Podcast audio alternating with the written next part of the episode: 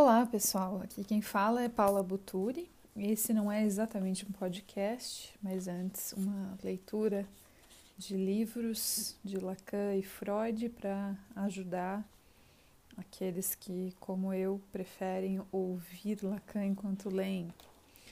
E eu descobri também que uma amiga é uma das 300 ouvintes deste humilde programa, não sei bem como chamar, e ela me sugeriu a leitura do livro 17, do Seminário de Lacan, O Avesso da Psicanálise, que é um livro que me interessa também para minha pesquisa. Então é esse livro que a gente vai ler agora. Eu vou fazer cada capítulo um episódio, ok? Estou lendo então a tradução feita pela Zahar, em 1992, da edição de 1992, e começando então pelo capítulo 1, Produção dos 4 Discursos. O discurso como sem palavras. Os lugares pré-interpretam a relação do saber com o gozo, o escravo roubado de seu saber, o desejo de saber. Permitam-me, caros amigos, interrogar mais uma vez esta assistência em todos os sentidos do termo que vocês me dão especialmente hoje, seguindo-me, alguns de vocês, no terceiro de meus deslocamentos.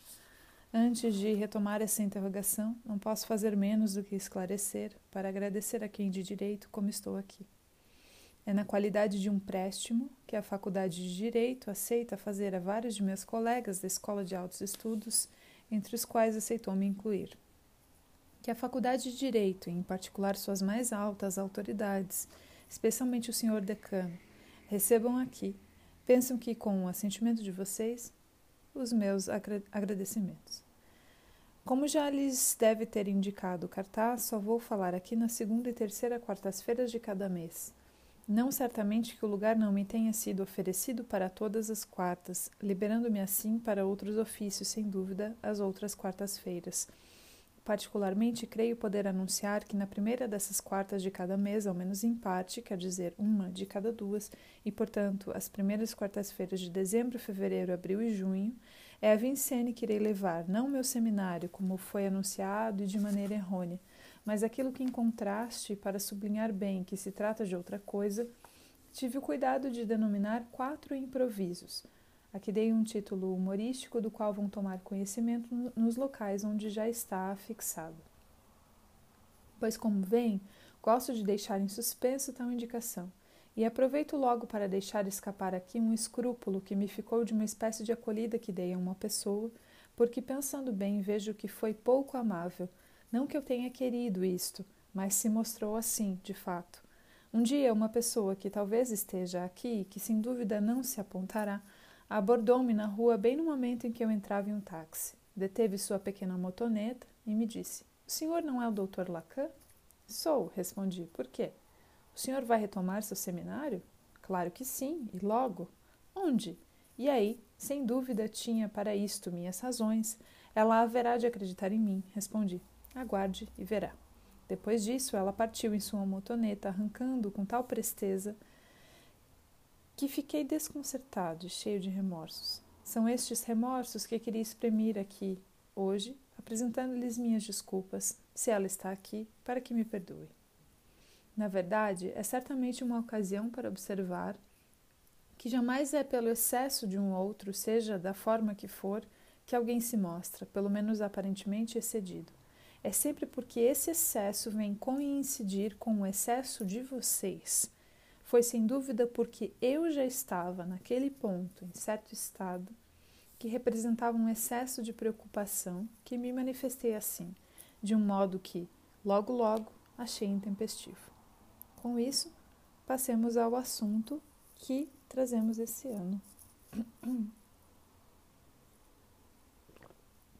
A psicanálise pelo avesso, pensei que assim devia intitular este seminário. Não creio que este título deva algo à atualidade, que se julgaria em vias de virar ao avesso um certo número de lugares. Disso só darei a seguinte prova. Em um texto datado de 1966, especificamente em uma dessas introduções que fiz no momento da compilação de meus escritos e que o escandei, texto que se intitula De Nossos Antecedentes, caracterizo, na página 68, o que constitui meu discurso como uma retomada, disse eu, do projeto freudiano pelo avesso. Tem uma nota de rodapé aqui, quando ele fala da página 68, que diz o seguinte, da edição francesa. A compilação brasileira não inclui o texto mencionado. O que isso quer dizer? Ocorreu-me com muita insistência no ano passado distinguir o que está em questão no discurso como uma estrutura necessária, que ultrapasse muito a palavra, sempre mais ou menos ocasional. O que prefiro, eu disse e até proclamei um dia, é um discurso sem palavras. É que sem palavras, na verdade, ele pode muito bem subsistir. Subsiste em certas relações fundamentais. Estas, literalmente, não poderiam se manter sem a linguagem. Mediante o instrumento da linguagem, instaura-se um certo número de relações estáveis, no interior das quais certamente pode inscrever-se algo bem mais amplo, que vai bem mais longe do que as enunciações efetivas. Não há necessidade destas para que nossa conduta, nossos atos, eventualmente, se inscrevam no âmbito de certos enunciados primordiais. Se não fosse assim, o que seria do que encontramos na experiência, especialmente a analítica, sendo esta evocada nessa articulação apenas por havê-la precisamente designado, o que seria do que se encontra para nós sob o aspecto do supereu?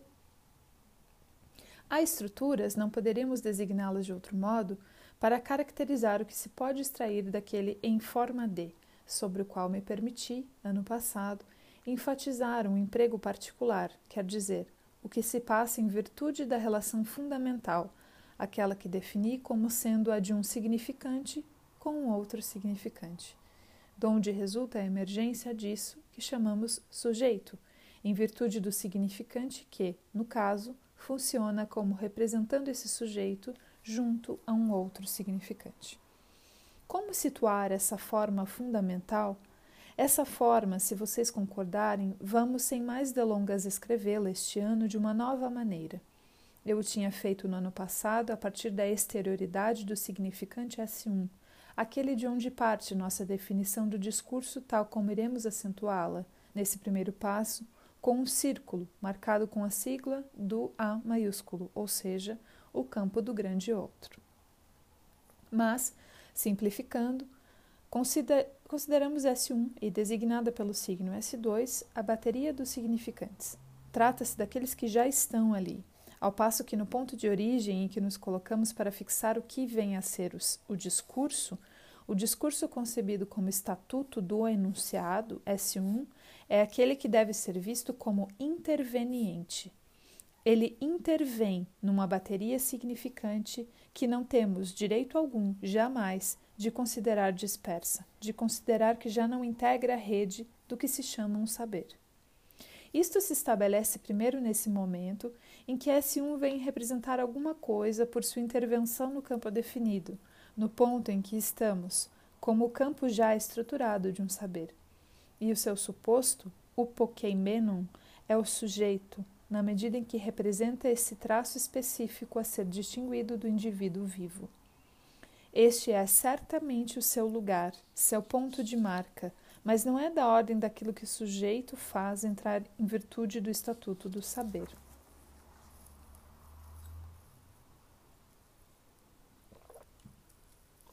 Temos aqui uma fórmula, S1 sobre S barrado, flechinha S2 sobre A minúsculo. Eis aí, sem dúvida, em torno da palavra saber, o ponto de ambiguidade no qual vamos hoje acentuar aquilo a que desde já sensibilizei seus ouvidos por diversos caminhos, trilhas, momentos de luz, relâmpagos de flash. Será que evoco isso para aqueles que tomaram nota? Para aqueles que talvez ainda tenham isto martelando na cabeça? Ocorreu-me no ano passado chamar de saber o gozo do grande outro. Negócio engraçado. É uma formulação que, para dizer a verdade, nunca fora proferida antes. Já não é nova, posto que no ano passado pude dar a ela, diante de vocês, verossimilhança suficiente, sustentá-la sem provocar especiais protestos. Aí está um dos pontos de encontro que anunciava para este ano. Completemos primeiro o que teve primeiro 2 pés e depois 3. Demos-lhe seu quarto. Sobre este, venho insistindo há muito tempo, especialmente no ano passado, pois há muito o seminário era feito para isso. De um grande outro ao pequeno outro, intitulei-o. Foi uma leitura minha, ok? Aqui está de um outro maiúsculo ao outro minúsculo. Este outro, o pequeno, com seu tom de notoriedade, era o que designamos nesse nível, que é de álgebra, de estrutura significante, como o objeto A. Nesse nível de estrutura significante, só temos que conhecer a maneira pela qual isso opera. Assim, temos a liberdade de ver no que dá isso se escrevermos as coisas dando a todo o sistema um quarto de giro. Esse famoso quarto de giro, falo dele há bastante tempo em outras ocasiões, especialmente desde a publicação do que escrevi, sob o título Kant com Sade, para que se pudesse pensar que um dia se veria talvez que isso não se limita ao fato do esquema chamado Z, e que há nesse quarto de giro outras razões além desse puro acidente de representação imaginária. Aqui uma fórmula, S/ sobre pequeno a, flechinha, S1 sobre S2. Eis um exemplo. Se parece legítimo que a cadeia, a sucessão de letras dessa álgebra, não pode ser desarrumada, ao nos dedicarmos à operação de quartos de giro, iremos obter 4 estruturas, não mais, das quais a primeira lhes mostra de algum modo o ponto de partida. É bem fácil produzir com rapidez, no papel, as 3 restantes. Isso é só para especificar um aparelho que não tem absolutamente nada de imposto, como se diria, em uma certa perspectiva, nada de abstraído de qualquer realidade. Muito pelo contrário, está desde já inscrito naquilo que funciona como essa realidade de que eu falava agora mesmo, a do discurso que já está no mundo e que o sustenta, pelo menos aquele que conhecemos. Não apenas já está inscrito, como faz parte de seus pilares. Pouco importa, é claro, a forma das letras onde inscrevemos essa cadeia simbólica, por pouco clara que ela seja. Isso basta para que algo de relações constantes se manifeste. Assim é essa fórmula. O que diz ela? Ela situa um momento. A sequência do que o nosso discurso desenvolverá aqui é que nos dirá que sentido convém dar a esse momento. Ela diz que é no instante mesmo em que o S1 intervém no campo já constituído dos outros significantes, na medida em que eles já se articulam entre si como tais, que ao intervir junto a um outro do sistema, surge isto, S/, que é o que chamamos de sujeito como dividido. Todo o seu estatuto deverá ser retomado este ano, com todo o seu peso. Enfim, nós sempre acentuamos que desse trajeto surge alguma coisa definida como uma perda. É isto que designa a letra que se lê como sendo o objeto A. Não deixamos de designar o ponto de onde extraímos essa função do objeto perdido. É do discurso de Freud, sobre o sentido específico da repetição no ser falante. De fato, não se trata, na repetição, de qualquer efeito de memória, no sentido biológico. A repetição tem uma certa relação com aquilo que, desse saber, é o limite e que se chama gozo. Eis porque é de uma articulação lógica que se trata na fórmula pela qual o saber é o gozo do grande outro. Do grande outro, obviamente, na medida em que o faz surgir como campo, posto que não há nenhum grande outro, a intervenção do significante. Vocês, sem dúvida, me dirão que, em suma, nisso estamos sempre dando voltas. O significante, o grande outro, o saber, o significante, o grande outro, o saber, etc. Mas é justamente aí que o termo gozo nos permite mostrar o ponto de inserção do aparelho. Fazendo isto, saímos sem dúvida do que autenticamente está em questão no saber, do que é reconhecível como saber, para nos reportarmos aos limites, ao seu campo como tal, aquele que a palavra de Freud ousa enfrentar. De tudo o que ela articula, o que resulta, não o saber, mas a confusão. Pois bem, da própria confusão, temos que extrair uma reflexão, pois trata-se dos limites e de sair do sistema. Sair dele em virtude de quê? De uma sede de sentido, como se o sistema o necessitasse. O sistema não tem nenhuma necessidade, mas nós, seres de fragilidade, que como tais voltaremos a nos encontrar em cada curva no decorrer deste ano, nós temos necessidade de sentido. Pois bem, eis aqui um sentido. talvez não seja o verdadeiro, mas também iremos certamente ver que há muitos desses talvez não seja o verdadeiro, cuja insistência nos sugere propriamente a dimensão da verdade. Observemos a própria ambiguidade que, na estupidez psicanalítica, assumiu a palavra tribe, em lugar de se dedicarem a captar como se articula essa categoria. Ela não carece de ancestrais, quero dizer, a palavra não carece de utilização anterior, que remonta bem longe até Kant.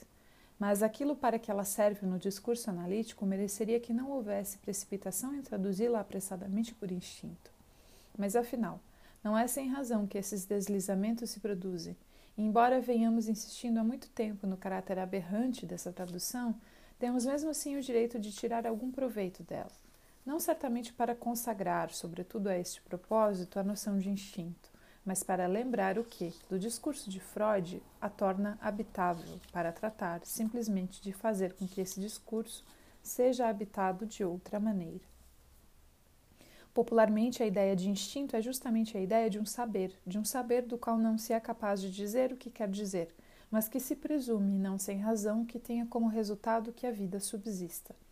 Em contrapartida, se damos um sentido ao que Freud enuncia do princípio do prazer como essencial ao funcionamento da vida, de ser aquele em que se mantém a tensão mais baixa, isso já não é dizer o que a sequência de seu discurso demonstra como sendo-lhe imposto, ou seja, a pulsão de morte. A noção que lhe foi imposta pelo desenvolvimento de uma experiência, a experiência analítica, uma vez que é estrutura de discurso. Pois não esqueçamos que não é considerando o comportamento das pessoas que se inventa a pulsão de morte. A pulsão de morte nós a temos aqui, nós a temos onde algo se passa entre vocês e aquilo que digo. Disse aquilo que digo. Eu não falo do que sou. Para quê? Já que isto se vê, em suma, graças à assistência de vocês. Não é que ela fale em meu favor, ela fala às vezes, e geralmente em meu lugar. De qualquer maneira, o que justifica que eu aqui diga algo é o que chamarei de essência dessa manifestação que foram sucessivas as diversas assistências que atraí, segundo os lugares de onde falava. Queria muito conectar em algum ponto a observação seguinte, porque hoje, como estou em um lugar novo, achei que era o dia. O lugar sempre teve seu peso para estabelecer o estilo do que chamei de manifestação, sobre a qual não quero perder a oportunidade de dizer que tem relação com o sentido corrente do termo interpretação. O que disse por, para e na assistência de vocês está em cada um desses tempos, definindo-os como lugares geográficos, sempre já interpretado. Isto irá tomar lugar nos pequenos quadrípodes giratórios que hoje começo a utilizar e a eles voltarei. Nota de rodapé, quadrípodes no original. Não há referência dicionarizada do termo, mas pela etimologia alude ao que tem quatro pés. Os esquemas discursivos, que além de serem quatro, compõem-se de quatro elementos que rotam por quatro lugares circulares. Mas para não deixá-los completamente no vazio, vou logo indicando alguma coisa. Se tivesse que interpretar o que dizia em Sainte-Anne em 1953 e 1963, quero dizer, anexar-lhe uma interpretação no sentido contrário à interpretação analítica, que faz perceber bem o quanto a interpretação analítica está, ela própria, na contramão do sentido comum do termo, diria que o mais sensível, o tom que verdadeiramente predominava, era a gozação. O personagem mais exemplar dessa audiência, que sem dúvida era médico, mas enfim, lá havia alguns assistentes que não eram médicos. Era aquele que alfinetava meu discurso com uma espécie de jato contínuo de gags. Isto é o que tomarei como o que foi, durante 10 anos, o mais característico de minha manifestação.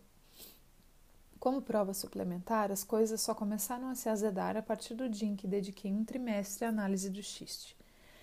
É um grande parêntese, não posso avançar muito tempo nessa direção, mas é preciso acrescentar o que foi a característica da interpretação do local onde vocês me deixaram na última vez, a Escola Normal Superior.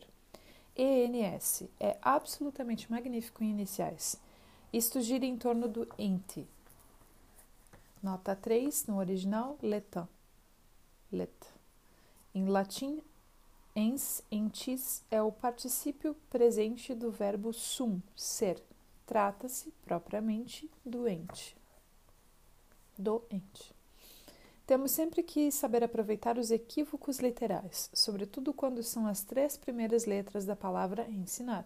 Pois bem, foi na rua d'Ulm que se percebeu que o que eu dizia era um ensino. Isso não era antes, de modo algum, uma evidência. Não era nem mesmo admitido. Os professores, especialmente os médicos, estavam extremamente inquietos. O fato de que aquilo de modo algum fosse médico tornava extremamente duvidoso que fosse digno do título de ensino. Até o dia em que vimos chegar uns rapazinhos, os de carrière pour l'analyse, formados nesse lugar em que, como eu dizia muito tempo antes, justamente no tempo dos gags, por efeitos de formação não se sabe nada, mas ensinam isso admiravelmente. Que eles tenham interpretado assim o que eu dizia, falo hoje de uma outra interpretação, diversa da interpretação analítica, tem justamente um sentido. Naturalmente, não se sabe o que vai acontecer aqui. Não sei se virão estudantes de direito, mas na verdade isso seria capital para a interpretação. Será provavelmente o tempo mais importante dos três, pois trata-se, esse ano, de pegar a psicanálise pela vez. Talvez justamente dar-lhe seu estatuto no sentido chamado jurídico do termo. Isto, em todo caso, sempre teve a ver, e no grau mais elevado, com a estrutura do discurso. Se o direito não é isso, se não é aí que percebemos como o discurso estrutura o mundo real, onde então será? É por isso que não estamos aqui pior em nosso lugar do que em outra parte. Não é então simplesmente por razões de comodidade que aceitei este prêmio, mas também é o que menos atrapalha vocês em seus périplos, pelo menos aos que estavam habituados ao outro lado. Não estou muito certo de que seja fácil para estacionar, mas enfim, para isso vocês ainda têm a rua do Lima.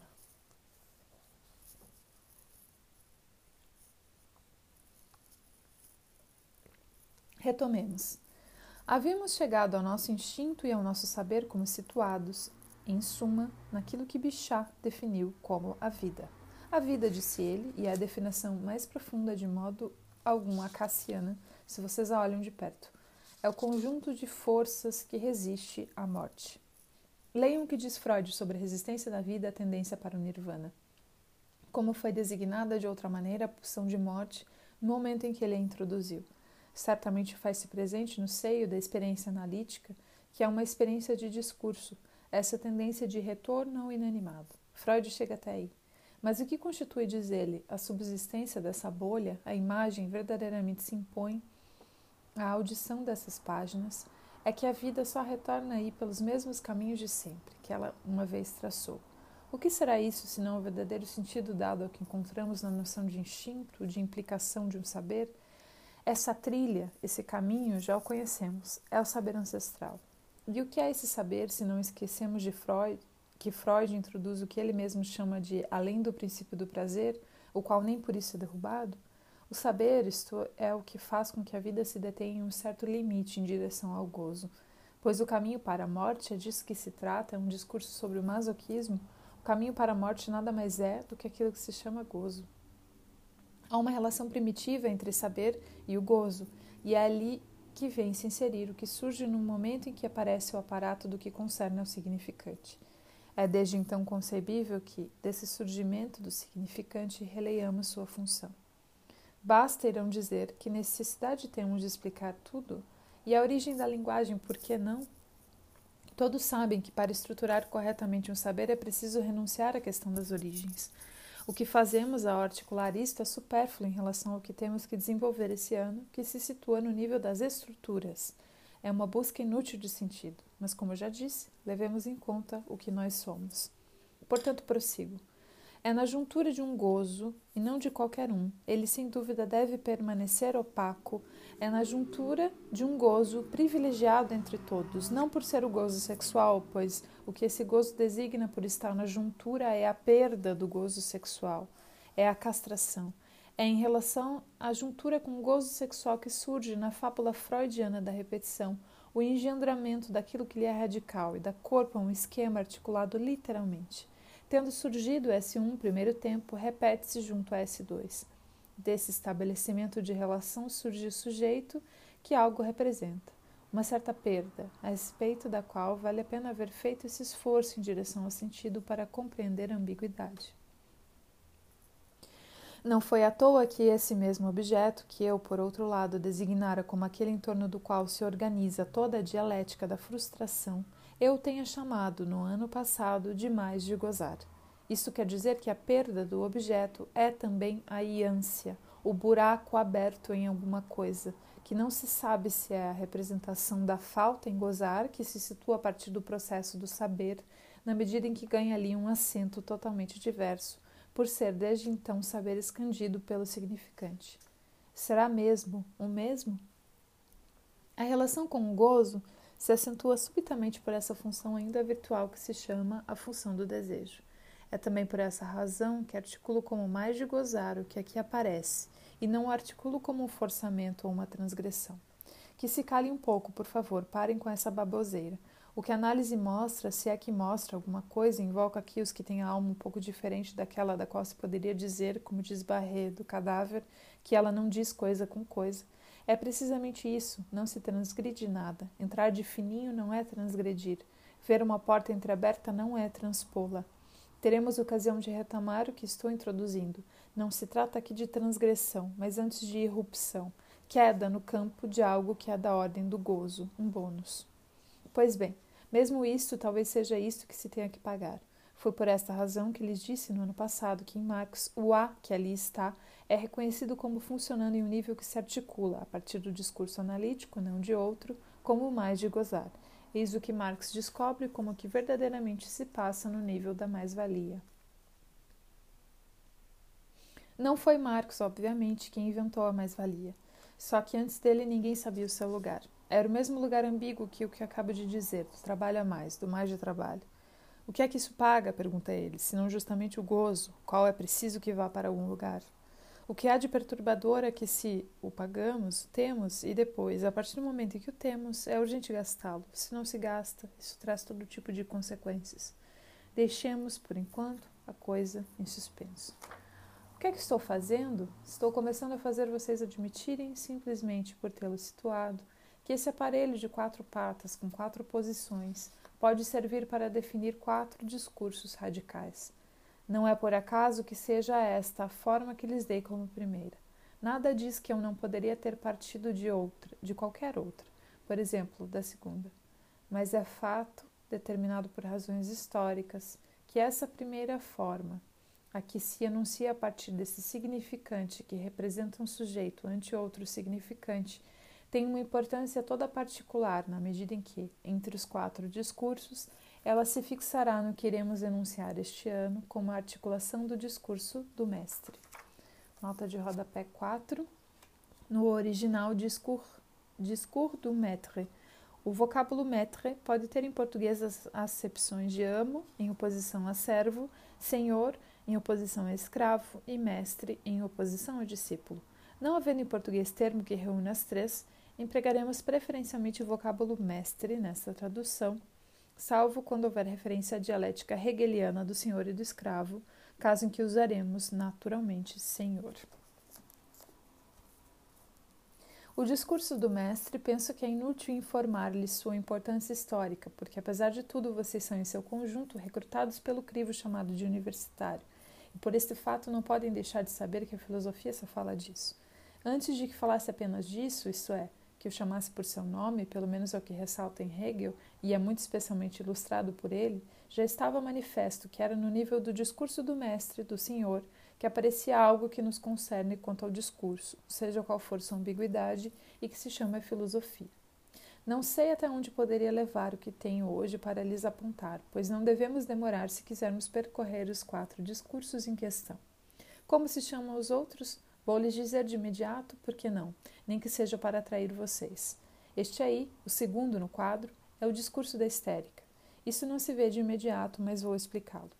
E em seguida os outros 2. Um deles é o discurso do analista. O outro, não, decididamente, não vou lhes dizer o que é.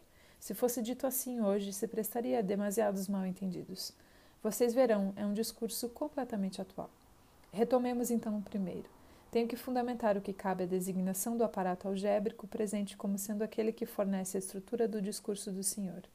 S1 é, para andar rápido, o significante, a função de significante sobre a qual se apoia a essência do senhor. Por um outro lado, vocês talvez se lembrem do que enfatizei muitas vezes ano passado. O campo próprio do escravo é o saber, S2. Lendo os testemunhos que temos na vida antiga e, em todo caso, do discurso que se emitia sobre essa vida, leiam sobre isso a Política, de Aristóteles, não fica qualquer dúvida sobre o que afirmo quanto ao escravo, caracterizando-o como suporte do saber. Na era antiga, ele não era simplesmente, como o nosso moderno escravo, uma classe, era uma função escrita na família. O escravo de que fala Aristóteles está tanto na família quanto no Estado, e ainda mais em uma que no outro. Está lá porque é aquele que tem um savoir-faire, um saber fazer. Antes de saber se o saber se sabe, se se pode fundar um sujeito na perspectiva de um saber totalmente transparente em si mesmo, é importante saber enxugar o registro do que é originalmente saber fazer. Ora, o que é que acontece sob os nossos olhos e que dá um sentido, um primeiro sentido, vocês terão outros, a filosofia? Afortunadamente, temos sinais disso graças a Platão, e é essencial recordá-lo para pôr em seu lugar o que está em questão. Afinal, se algo tem sentido no que nos preocupa, só pode ser o de pôr as coisas em seu lugar. O que designa a filosofia em toda sua evolução? Isto, o roubo, o rapto, a subtração de seu saber à escravaria pela operação do Senhor. Para perceber isto, basta ter um pouquinho de prática dos diálogos de Platão, e Deus sabe os esforços que faço há 16 anos para que os que me escutam adquiram essa prática. Comecemos por distinguir o que chamarei, nesta ocasião, de as duas faces do saber. A face articulada a esse saber fazer, tão aparentada ao saber animal, mas que no escravo não está absolutamente desprovido desse aparelho que faz dele uma rede de linguagem das mais articuladas. Trata-se de perceber isso, a segunda camada, o aparelho articulado pode ser transmitido, que quer dizer transmitido do bolso do escravo ao do senhor, se é que havia bolsos naquela época. Está aí todo o esforço de deslindamento do que se chama episteme. É uma palavra engraçada, não sei se vocês alguma vez refletiram bem sobre ela. Colocar-se em boa posição. É, em suma, a mesma palavra que verstehen. Trata-se de encontrar a posição que permita que o saber se torne um saber de senhor. A função da episteme, especificada como saber transmissível, remetam-se aos diálogos de Platão, é sempre tomada por inteiro das técnicas artesanais, quer dizer, dos servos. O que está em questão é extrair sua essência para que esse saber se torne um saber do Senhor.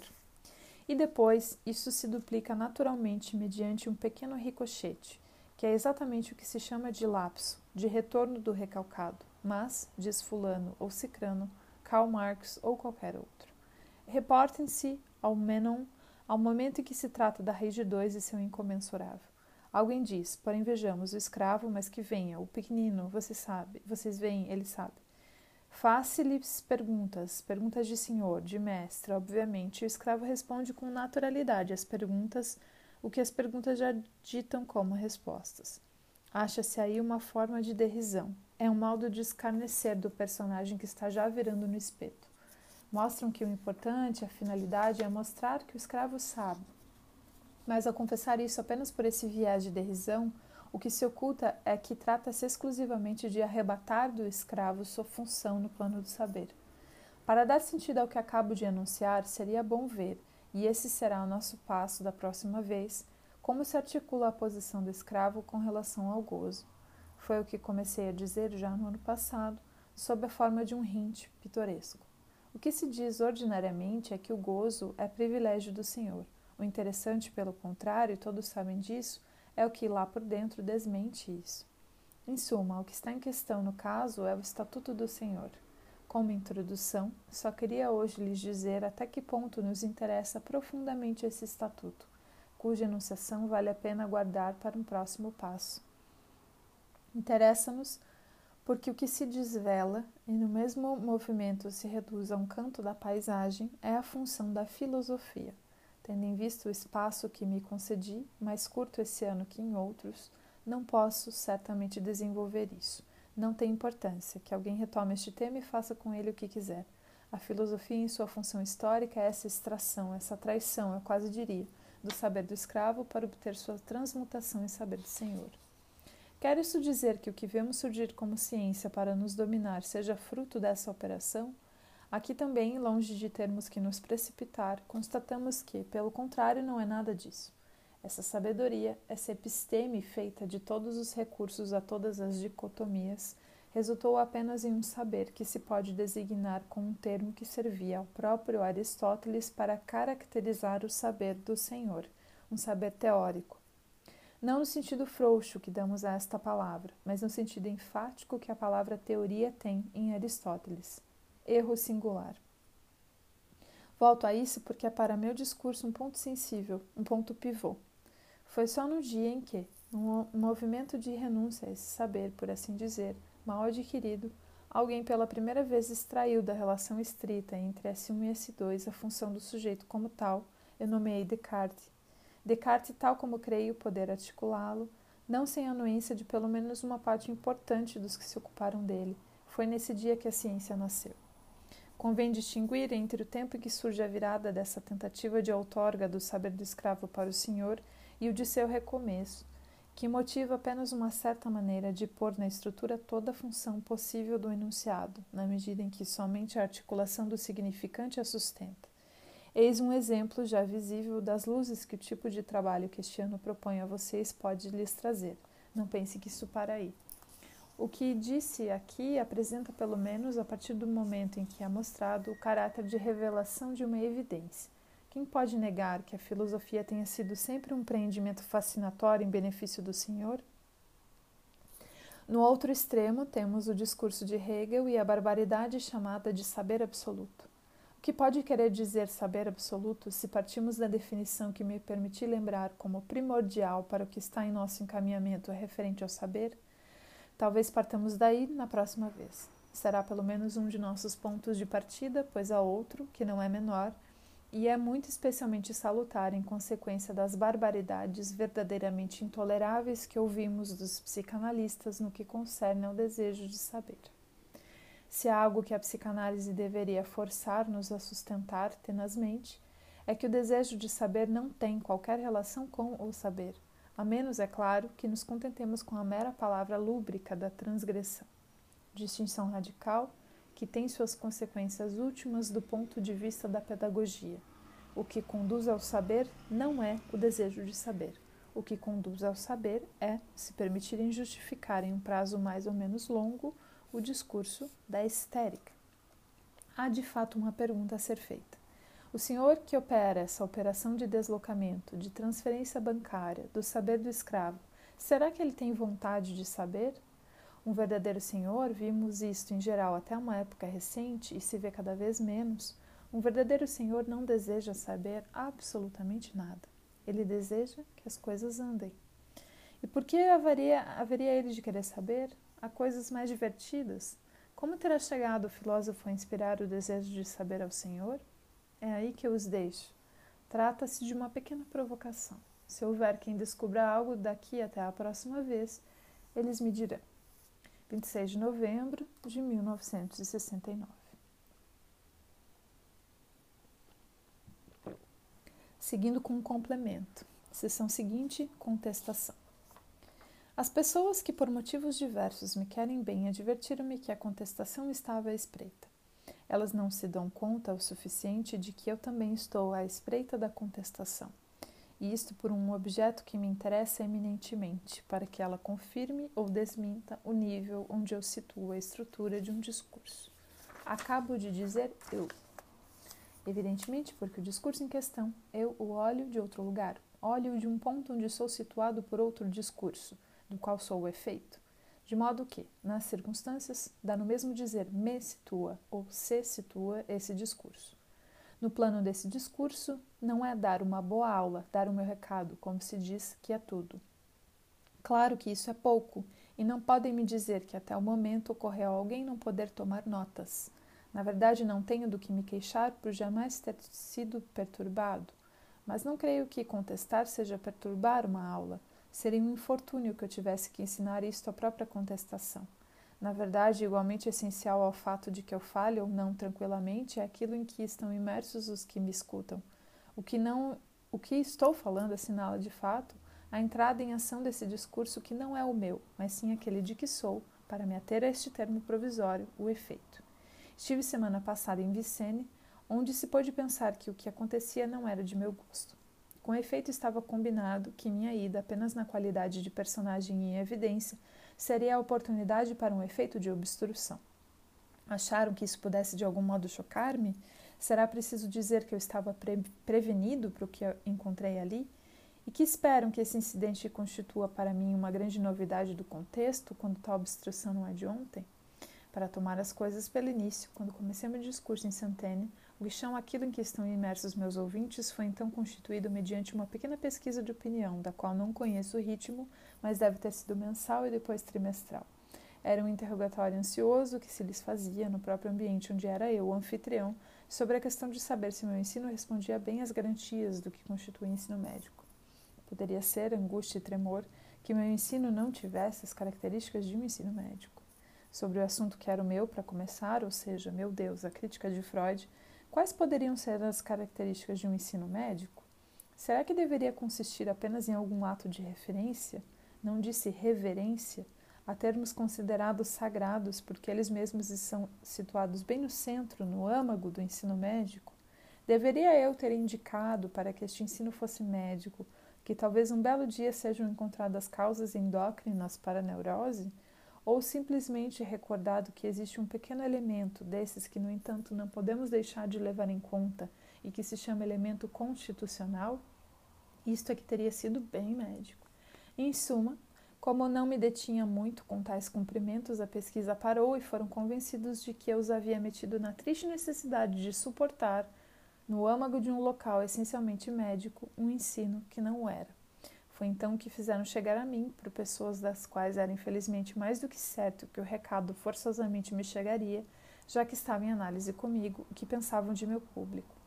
Evoco isso porque no público que vocês formam hoje, distingo um pouco melhor do que na última vez as veias, os componentes, delimito melhor as figuras, a muitas delas familiares, me rejubilo com isso, assim como me rejubilo também com o relativo esvaziamento que posso constatar.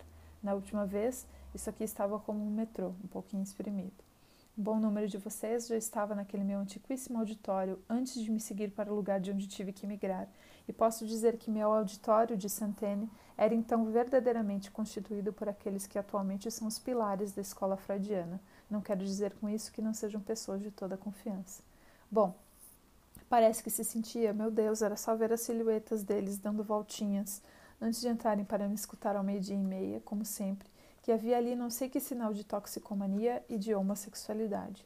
Isso se sentia. Era bem, evidentemente, o que refletia o estilo, a forma geral, o jeito desses passeadores.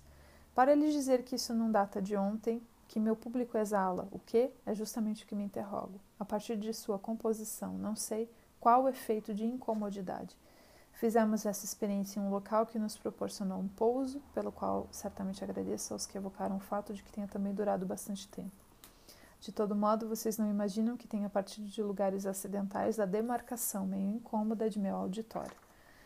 Foram os alunos da escola normal, os elementos normalianos, esses pequenos príncipes da universidade que sabem um bocado sobre o fato de que não há qualquer necessidade de saber determinada coisa para ensiná-la, que acharam que coisas bem curiosas se passavam em meu seminário. Acontece que lá, quando vocês fumavam, na verdade, por causa disso fiz eco, vez por outra, ao fato de que vocês poderiam ter se abstido, ocorria algo que eu nunca vi produzir-se em lugar nenhum. É que a fumaça atravessava o teto da sala, de modo que os elegantes normalianos que estavam, ao que parece, nos lugares da biblioteca lá em cima, não podiam mais respirar. São coisas extraordinárias que manifestadamente só podem se produzir por causa do público que vocês são. É a importância disso que lhes mostro. Chegada de um bedel. Eu, que duvidava da contestação em Vincennes, e vocês a veem aí de verdade inteirinha. Esse simpático homem é bem tocante. Tudo isso acontece em uma zona que não perde, entretanto, sua significação. O bedel apaga as luzes e leva o quadro negro. Por mais divertidos que sejam tais gracejos provenientes da organização deste alto lugar, suspendo a sessão. 10 de dezembro de 1969.